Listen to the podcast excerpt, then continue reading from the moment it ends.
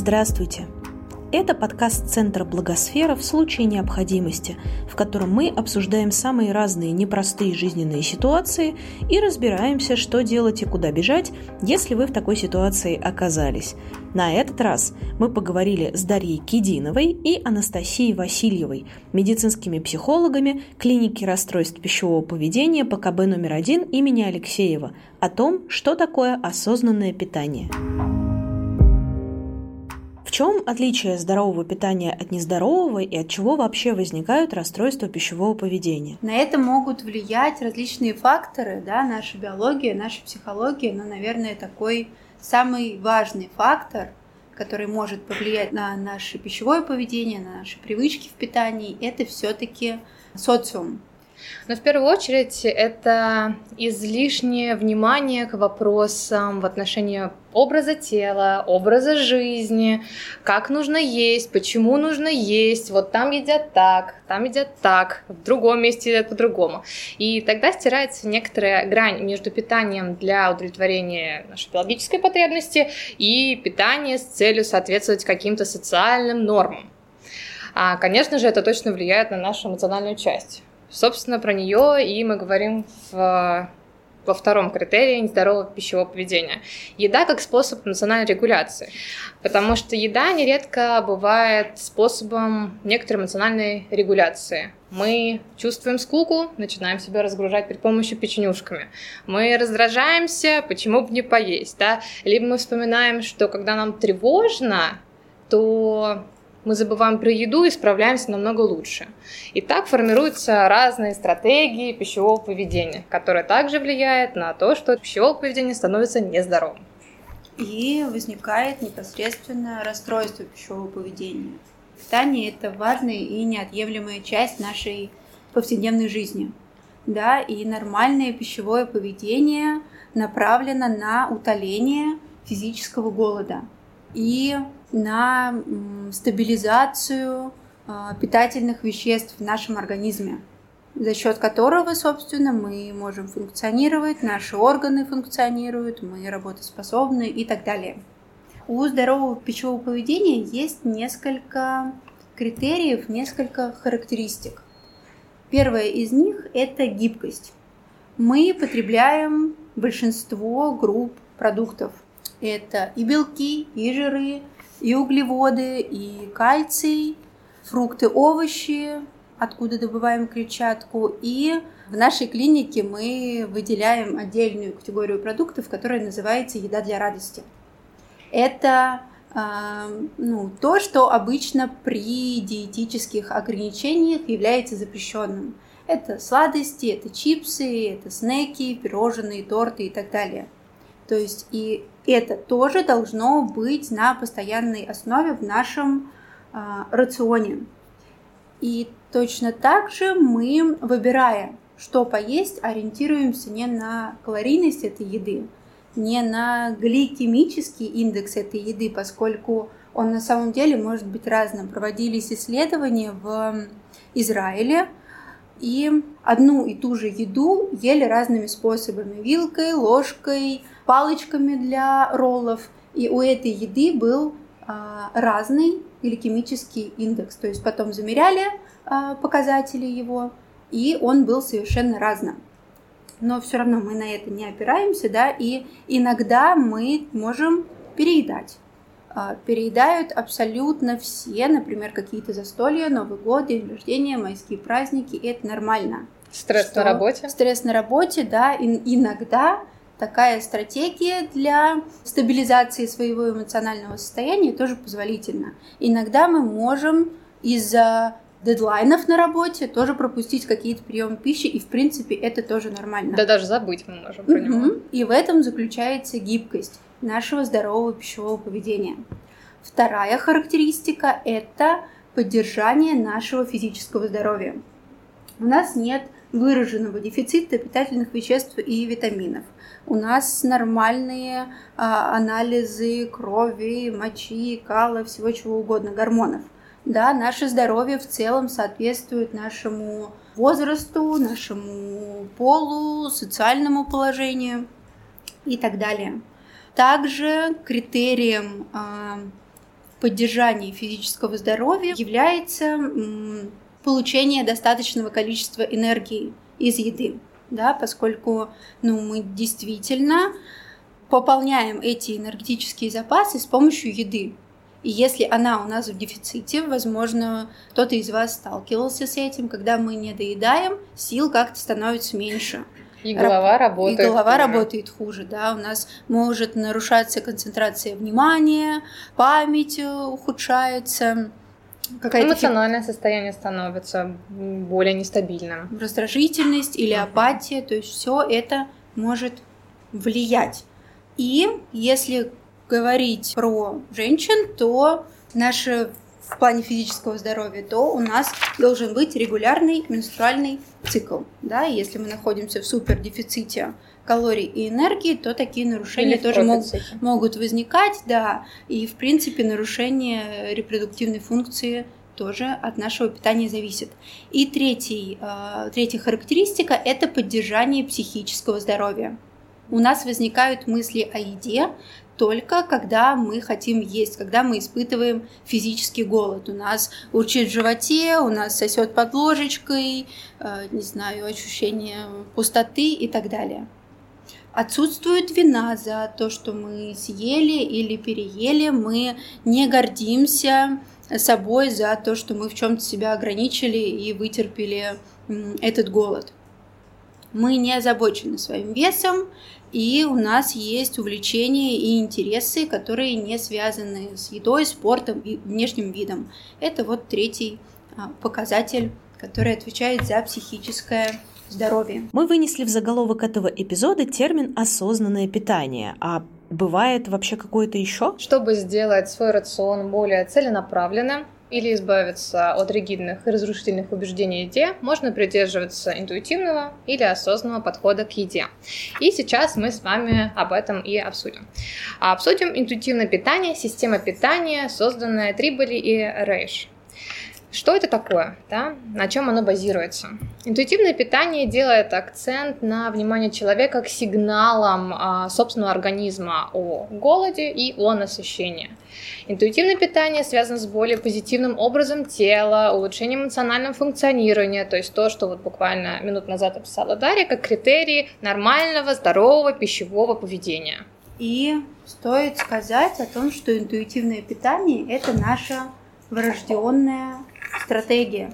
Наши тела, наши организмы обладают изначальной такой внутренней мудростью, которая позволяет нам безошибочно выбирать, что нам нужно есть и понимать, в каком количестве мы это едим.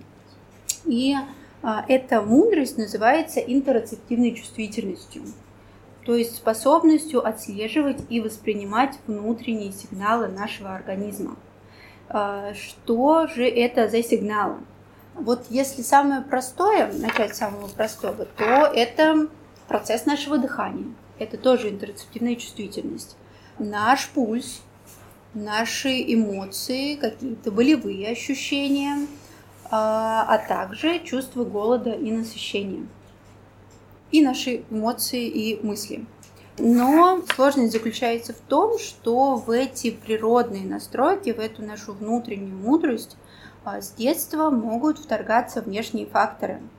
Первый такой значимый фактор – это наша семья, родители, бабушки, ну с кем мы больше всего времени да, проводим, которые могут осознанно или неосознанно как-то навязывать ребенку какие-то свои правила, какие-то свои э, семейные традиции. Например, правила чистой тарелки, да, что не выйдешь из-за стола, пока не съешь все. Я старалась, готовила, потратила столько времени, а ты вот меня не любишь, не уважаешь, потому что не доел все.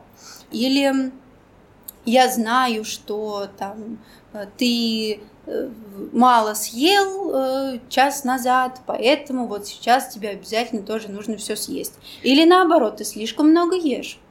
Ты ешь слишком много конфет, ты съешь слишком много котлет, надо как-то есть поменьше. И даже угроза появляется. Если будешь слишком много есть, ты будешь угу. толстый, ты будешь никому не нужна, да? Или если угу. будешь мало есть, кому ты будешь нужна, такая тощая. Угу. Все будет по-разному.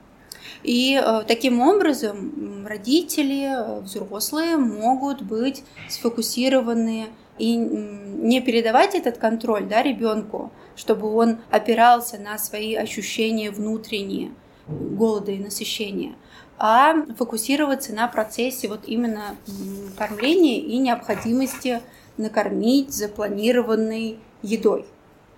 И это может привести к игнорированию наших внутренних потребностей, наших внутренних интерцептивных сигналов.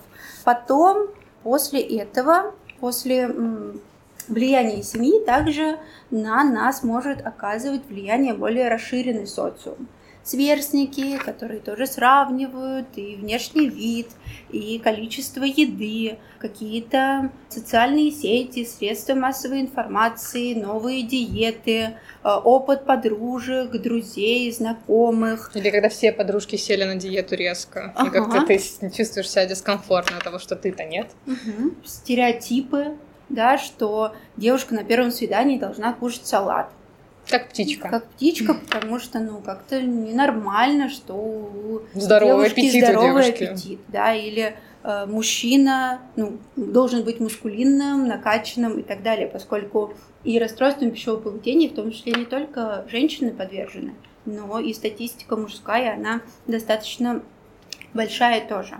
И раз уж я заговорила про РПП, про расстройство пищевого поведения, то э, вот у людей, которые уже официально да, поставили один из диагнозов РПП, интерцептивная чувствительность, она очень сильно нарушена. За это тоже отвечает отчасти биология и наследственность, а, а именно то, что, ну, если у родителей был какой-то генетический опыт, это тоже генетическим образом может передаваться. Также вот с раннего возраста нарушение в каком-либо виде пищевого поведения тоже игнорирование внутренних своих сигналов тоже влияет на такое масштабное нарушение интерцептивной чувствительности. И проводились исследования, которые, собственно, подтвердили это. В одном из исследований это можно сделать э, ограниченным количеством а, методов, но в одном из исследований в желудок а, людей с расстройством пищевого поведения помещали датчик, который а, считывал наполненность желудка. И вот объективные показатели с помощью этого датчика говорили одно, а субъективное мнение Люди, да, когда... людей совершенно другое. То есть по датчику было понятно, что желудок совершенно не наполнен, и там еще есть достаточно места для того, чтобы да, наполниться ему. А, люди говорили, что просто уже распирает, тяжесть невозможная, и мне этого достаточно. Вот таким образом они не чувствуют свои эти внутренние сигналы и не понимают, да, ну и то, как это сбивается, и на самом деле достаточно длительное время, и необходимо большое количество практики угу. для восстановления этих а, а, импульсов, да, индикаторов, для того, чтобы потом можно было использовать в своей жизни и опираться уже угу. на них. Угу. Угу. И можно еще добавить про то, что, опять же, если про расстройство пищевого поведения, что помимо голода и насыщения появляется абсолютное непонимание своих эмоций да, невозможность их как-то дифференцировать, прожить, понять и так далее. Это тоже относится к интерцептивной чувствительности. Да, а так как э, зачастую наше эмоциональное переживание и является некоторой информацией о том, что с нами происходит. Допустим, когда мы испытываем голод, очень часто человек может быть раздражительным, да, либо когда недосып, да, человек тоже может быть раздражительным. И это может сигнализировать уже о том, что с организмом что-то не так. Но из-за того, что все наши эмоциональные переживания, все наши биологические переживания стерты непонятно, это какой-то один большой сплошной комок недифференцируемого какого-то э, процесса, да, который очень сложно разобрать, но по факту там очень много важных биологических вещей. И из-за того, что мы не можем их распознать, мы не можем их удовлетворить. А из-за того, что мы их не можем удовлетворить, тут уже другие последствия, как mm-hmm. биологические, так и психические. И какие основные принципы интуитивного питания? Да, отказ от образа мысли, свойственного поклонникам диет. Нет никакой потрясающей, волшебной, универсальной диеты, которая точно приведет к желаемому результату. Мы вообще отходим от позиции результата.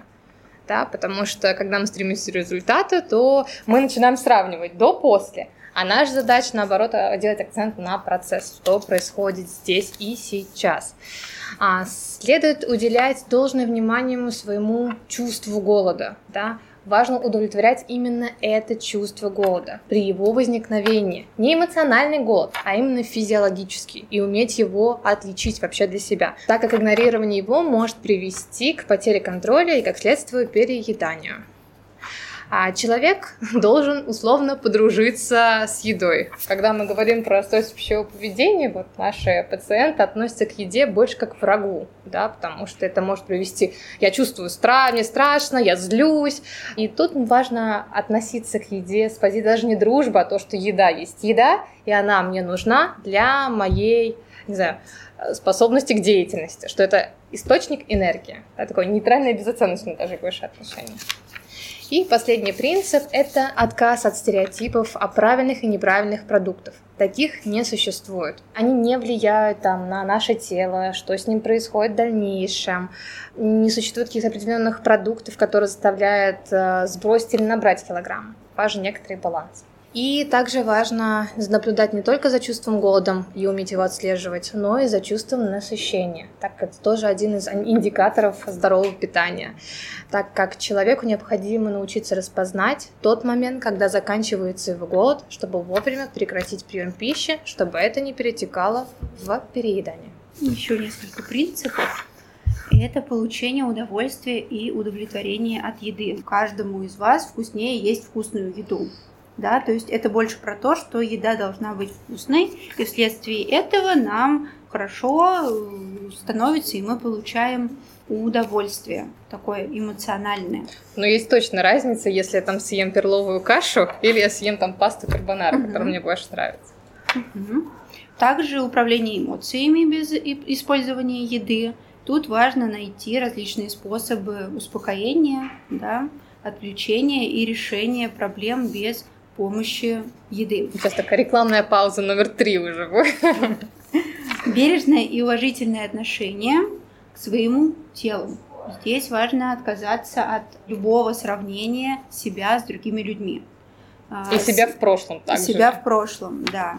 Так как если а... были какие-то ограничительные а, стратегии раньше, и там а, был сниженный индекс массы вообще сниженный вес, и я вспоминаю, вот тогда я была такой, сейчас я вот такая, и мы все равно начинаем себя сравнивать. Угу. И зацикливаемся, и возвращаемся к первому пункту, что мы опять-таки ждем какой-то результат. Угу. И э, очень важно в этом пункте принятие своего тела. Да, возможно, каждому из нас хочется выглядеть как-то по-другому. Кому-то хочется быть выше, кому-то ниже, другая форма глаз, ушей, бровей, не знаю, носа и так далее. Не все эти изменения нам подвластны. Не все эти изменения возможны, э, и не все они как-то безопасно могут повлиять на наше здоровье. Поэтому да, мы можем хотеть как-то выглядеть по-другому, Хотеть никто нам не запрещает, но делать это уже другое, делать попытки да, для каких-то изменений. Поэтому важно свое тело принимать таким, какое оно есть. Предпоследний принцип – изменение отношения к физической активности. Это не должны быть э, отработки, компенсаторные стратегии с целью избавиться от лишних килограммов, сжечь калории, поскольку на самом деле очень часто принято считать, во многих диетах, что вот есть можно до 12 дня все что угодно, потому что потом я это в течение дня все отработаю, и во мне ни одна лишняя калория не останется. Наш организм работает совершенно по-другому. Мы сначала тратим какую-то энергию, а потом ее восполняем. Снова тратим, снова восполняем. Именно поэтому ужины нам нужны обязательно. Потому что с обеда до вечера мы потратили кучу энергии. Когда мы просто лежим и ничего не делаем, у нас работает мозг, да, мы о чем-то думаем, просто сердце, физиологические процессы, а, легкие да. работают, печень, селезенка и так далее. Уже на это тратится 1300, по-моему, или да, 1500 да, да, да. килокалорий, а мы ничего не делаем. Просто организм а работает представьте, когда мы еще работаем, убираем, гуляем с собакой, играем с детьми, делаем уроки, занимаемся английским и так далее. А Сколько особенно если что-то параллельные процессы происходят. Угу. Поэтому сначала тратим энергию, потом ее восстанавливаем. И цель физических нагрузок это просто ну, поддержание тонуса нашего тела. Все. И последний принцип – это здоровый взгляд на понятие здоровое питание. Выбирая продукты питания, мы опираемся на знание о том, как те или иные продукты влияют только на наше самочувствие. Да, может быть, кому-то от гамбургера там, правда, э, станет плохо, поднимется давление или что-то еще, а нам с этим будет нормально. И убираем абсолютно любые ориентиры на какие-то принятые, э, принятые стандарты питания в обществе. Уходим от диет и ориентируемся на свои, опять же, да, потребности и вкусовые предпочтения, пытаемся как можно сильнее разнообразить свое питание – с помощью различных компонентов. Хорошо, а осознанное питание это тогда что такое? Сейчас мы с вами обсудим осознанное питание. Практика, созданная Джином Креслером для лечения компульсивного переедания. Что такое осознанность? Хочется сначала обсудить. Это направление внимания в настоящий момент без осуждения и вовлечение мыслей в события прошлого и будущее. Про что это, да? Осознанность к мыслям, к текущим мыслям, осознанность к эмоциям, к побуждениям, к телесным ощущениям, а также к тому, что мы видим, слышим, обоняем, чувствуем, осязаем. То есть все то, что происходит вот в данный момент времени с нами, здесь и сейчас. В этом и есть осознанность, когда мы наше внимание можем направить на эти процессы. Да, вот вы сидите, вы можете почувствовать сейчас свое положение тела да, как, не знаю, а, спинка стула касается до ваших плеч, либо как ноги, какое положение у ног, да, вы это можете сейчас при помощи вашего внимания, осознанности направить и понять, а, почувствовать, не знаю, определить как-то для себя. Mm-hmm. И также осознанность помогает улавливать моменты, которые мы раньше не замечали. Так мы живем э, в мире, дедлайнах, постоянной скорости, все это превращается в какой-то бесконечный цикл, и как раз-таки осознанность, позволяющая замедлиться, понять, что с нами происходит, удается следить то, что мы раньше могли не замечать. Допустим, в дедлайне мы забываем покушать, и вот осознанность намекнула нам о том, что мы э, голодны, потому что наш живот там заурчал, или мы почувствовали какое-то не знаю, неприятное ощущение дискомфорта. Также осознанное питание, да, это практика сосредоточения на текущей деятельности, а именно на приеме пищи, способствующие изменению пищевого поведения. Да, а также при восстановлении питания может быть одним из этапов интуитивного питания. И осознанное питание – это разные вещи. Да? Интуитивное питание – это система питания, осознанное питание – это практика, да, которая перекликается с некоторыми принципами интуитивного питания. И осознанное питание помогает нам осознанно относиться к выбору еды и к процессу приема пищи. Помогает осознавать свои мысли, чувства, физические ощущения, связанные с едой, восстанавливая эту связь с нашей интерцептивной чувствительностью, а именно с пониманием чувства голода и сытости. Также осознанное питание может поддерживать чувство того, что вообще человек существует, э, и с ним все в порядке, да, без осуждения и с принятием по отношению к себе. И что включает в себе осознанный подход? В первую очередь, это снижение темпа потребления пищи. То есть мы не пытаемся просто нон-стопом запихнуть в себя всю еду, которая есть на тарелке. Нет, мы местами можем сделать паузы, сделать вдохи, почувствовать, что с нами происходит, когда мы уже вот от того, что мы съели, да, сделать некоторую э, внутреннюю оценку состояния. Да? Оценить уровень сытости в том числе, так как это основная задача понять это. Да? То есть можно медленнее жевать, делать паузы. Эм, ну, в принципе, да. Следующий фактор – это убрать все отвлекающие факторы во время приема пищи. Например, ну не знаю, вот приходите вы домой, скорее всего, вы устали за день, и хочется как-то эмоционально разгрузиться. Грейте себе еду, садитесь за стол, берете планшет, телефон, ноутбук, включаете старый добрый YouTube и начинаете что-то смотреть параллельно и кушая. Конечно же, в этот момент э, сложно быть э, однонаправленным на один процесс, потому что их два вы смотрите и едите, и приходится что-то выбирать. А осознанный подход к питанию делает акцент, конечно же, на приеме пищи. Поэтому задача во время приема пищи убирать все, что может отвлекать ваше внимание. Тот пункт, в принципе, мы уже неоднократно проговорили, это распознание телесных сигналов о голоде, сытости и использование этих сигналов для принятия решения о начале и конце приема пищи. Признание ответных реакций, возникающих на еду. Нравится, не нравится. То есть без осуждения. Мы едим, чтобы получить энергию. Да? Еда может быть разная.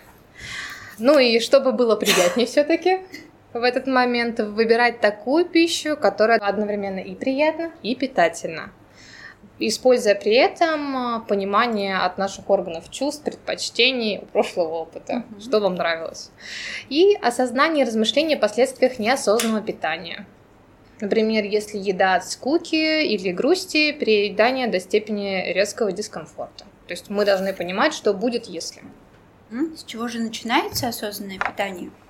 Прежде чем тянуться к чему-то на автомате, важно остановиться и дать себе возможность да, понять, э, осознать, что же вы сейчас чувствуете, что вы, возможно, хотите наполнить свою голову, да, свою эмоциональную сферу или все-таки желудок. Что с вами происходит в этот момент? Вы испытываете стресс, вам скучно, вы злитесь, вы чувствуете одиночество, или все-таки вы физически голодны. И на основании этого осознания и понимания вы делаете выбор. Да? Если же ваше желание не связано с голодом, опять же повторимся, что важно сделать что-то другое для того, чтобы удовлетворить эту свою потребность. Если же все-таки голод физический, то опять же здесь про однонаправленность мы только едим, не обращая ни на что другое свое внимание. Мы стараемся наслаждаться каждым кусочком и обращать внимание на свое тело в процессе приема пищи. Понимать, достаточно ли нам или нужно съесть еще, пора остановиться и так далее. Ну и зачем практиковать осознанность? Исходя из тех принципов э, работы осознанного питания, а, если мы едим слишком быстро, то нам э, слишком сложно отследить э, чувство насыщения. И тогда мы можем не успеть, когда мы не отслеживаем это чувство, перейти к перееданию удается очень просто. А осознанное питание поможет замедлиться и тщательно обдумать свой рацион. Чем лучше я понимаю, Э, какие-то свои эмоциональные триггеры, и чем лучше я понимаю, что я ем в этот момент, то я могу уже как-либо, зная эту информацию, перестроить ее так, чтобы это было безопаснее для меня даже. Да, потому что вы, когда вы это научаетесь делать, то вы начинаете потреблять меньше. Либо когда вы замечаете, что при стрессе, наоборот, едите больше, то вы можете уже на этот момент сделать акцент и как-то включаться, перестраивать свое питание, может быть, есть чуть побольше ранее. То есть э, экспериментировать с комфортом для uh-huh. вас в отношении питания, чтобы это было также и безопасно, и полезно. И любые диеты, направленные на снижение веса, плохо работают в долгосрочной перспективе, так как когда мы слишком сильно зациклены на каких-то ограничениях, на правильном питании условно, начинают наши мысли, наши действия, они больше про контроль в отношении приема пищи. Долг контролировать не получается, потому что мы истощаемся, устаем, мы становимся эмоционально неустойчивы, а события в жизни нас могут расшатывать еще сильнее, да, и в конечном итоге могут э, появляться и переедания. И, конечно же, стыд, самокритика, самообвинение в лучшем сценарии, которые точно не дадут нам мотивацию на движение вперед. И когда мы меняем свое мышление, становится легче следить за тем, как и что мы едим исчезает или притупляется первоначальный импульс, который раньше заставлял нас принимать неверные решения в процессе приема пищи. Знаете, здесь это напоминает некоторую раскадровку во время нашего приема пищи, когда этот процесс очень быстрый, как некоторые склейка происходит. Знаете, момент до и после, какая-то точка невозврата, когда уже наше питание превращается в переедание, очень сложно. Осознанность помогает сделать некоторую раскадровку этого момента и понять, где скрыт этот 25-й кадр, которые запускают это все. И когда у вас появляется возможность это отследить, у вас появляется возможность сделать выбор и понять, что я могу сделать с этим в этот момент времени. Такой люфт небольшой. Угу. Как же питаться осознанно? А, переход к осознанному. Ну, давайте сразу скажем про то, что, может быть, каждый прием пищи все-таки а, осознанным по разным причинам быть не может. Иногда бывают такие случаи, когда мы и работаем, и обедаем и по независящим от нас причинам. Но все-таки переход к осознанному питанию должен быть постепенным. Можно для начала выделять себе один раз в неделю, 20 минут, поскольку именно за это время мозг получает а, информацию о насыщении после начала приема пищи. В течение этого времени вы опять же убираете все раздражающие и отвлекающие факторы и просто едите. Едите медленно, да, если вдруг вы понимаете, что начинаете ускоряться и переходить к своему привычному темпу а, потребления, то можно взять а, столовый прибор в другую руку, в недоминирующую руку. Если вы правша в левую, если вы левша в правую. Это тоже поможет замедлиться вам в процессе приема еды. Дальше полностью погружаетесь в этот процесс, обращаете внимание на внешний вид еды, на ее цвет, потом можете медленно переходить к запаху еды, вкусовым каким-то ощущениям, к вкусовым предпочтениям, к ощущениям в теле и так далее. И важно помнить да, о том, что вы едите до того момента, пока не почувствуете сигнал о насыщении.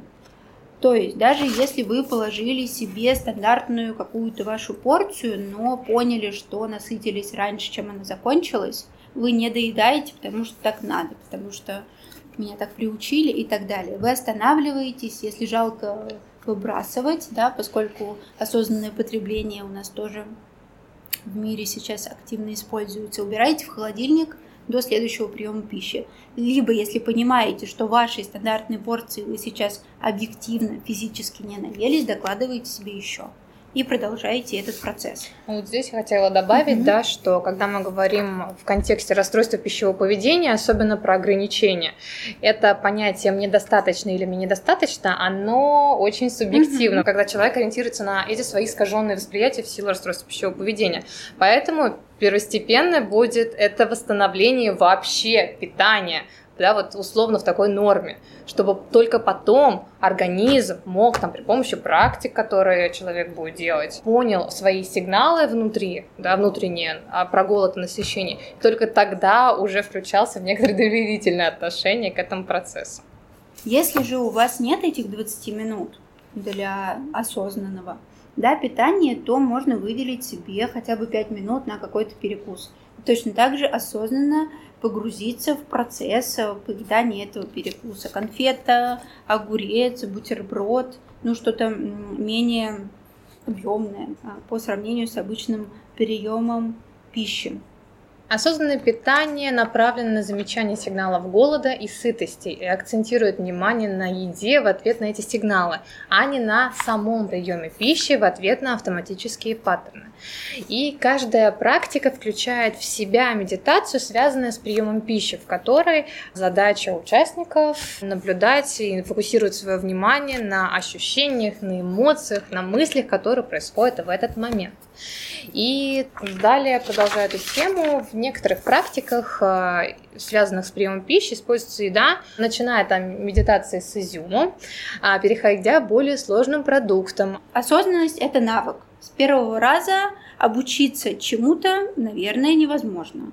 Мы постепенно учились говорить, ходить, кататься на велосипеде, считать примеры, задачи, какие-то свои рабочие. И эта деятельность а... усложнялась нашим опытом угу. и развитием навыка. Сначала мы учились стоять, потом научились ходить, а потом уже бегать.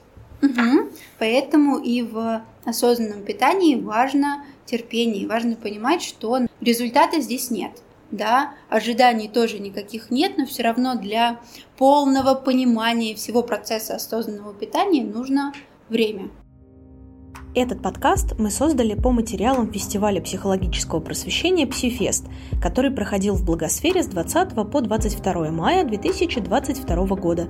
Слушайте этот и другие наши подкасты «Как это делается», «Третье место», «Не пустой звук» и «А вы знали» на любой удобной подкаст-платформе.